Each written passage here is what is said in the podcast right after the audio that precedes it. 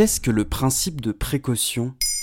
Merci d'avoir posé la question. La lenteur de la campagne de vaccination en France et les difficultés rencontrées par l'Union européenne pour assurer l'approvisionnement en doses ont suscité ces derniers temps de nombreux débats, critiques et controverses. Or, le succès d'une campagne de vaccination tient tout autant à l'efficacité du vaccin qu'à la confiance que celui-ci inspire. Concernant AstraZeneca, la seconde condition a été sérieusement ébranlée au mois de mars 2021. Le principe de précaution. Principe de précaution. L'utilisation du vaccin AstraZeneca a été suspendue dans une quinzaine de pays européens, dont la France avant d'être de nouveau autorisé vendredi 19 mars 2021. Une précaution nécessaire selon les autorités de santé à la suite d'une suspicion chez certaines personnes d'effets secondaires graves tels que des troubles de la coagulation et la formation de cailloux, ce que l'on appelle plus communément une thrombose.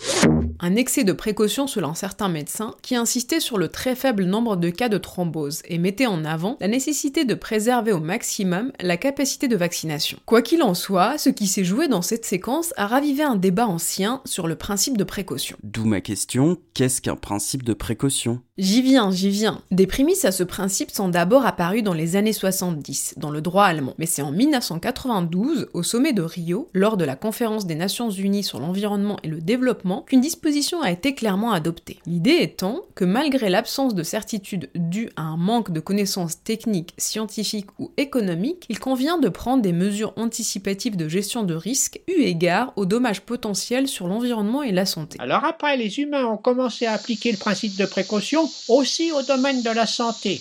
Mais alors là, ils ont été moins bons. Hein. En France, la loi Barnier a commencé à l'introduire en 1995, mais ce principe n'a été inscrit dans la Constitution qu'en 2005, sous la présidence de Jacques Chirac. Plusieurs affaires et débats ont favorisé son déploiement en tant que principe, comme les OGM, le bisphénol A ou encore le sang contaminé. Par exemple, ils ont tardé à interdire la transfusion du sang contaminé par le virus du sida. Mais c'est quoi la différence entre prévention et précaution dans ce cas-là? Eh bien, une politique de prévention s'applique sur des risques avérés et bien identifié. Faut dire que jusqu'à présent, les pauvres étaient habitués seulement à la prévention, à dire stop à des risques bien prouvés scientifiquement comme pour l'alcool. Alors que la politique de précaution consiste, elle, à anticiper sur des effets incertains. Il pousse à adopter une attitude politique qui consiste à suspendre par exemple l'exploitation de tels produits de consommation dont l'inéquité est soupçonnée. Le principe de précaution adosse en somme la politique à l'éthique. C'est un peu la philosophie qui susurre aux oreilles du politique en fait. C'est vrai que ce principe se nourrit d'une pensée philosophique, basée principalement sur les travaux du philosophe allemand Hans Jonas. Elle cherche à installer une éthique face aux extraordinaires évolutions scientifiques et technologiques que l'humanité traverse de plus en plus. Maintenant qu'ils peuvent transformer durablement leur environnement,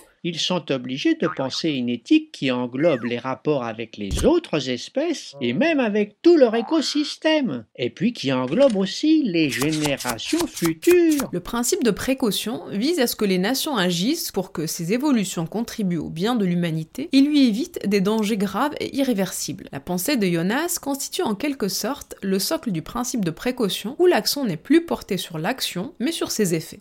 Voilà ce qu'est le principe de précaution.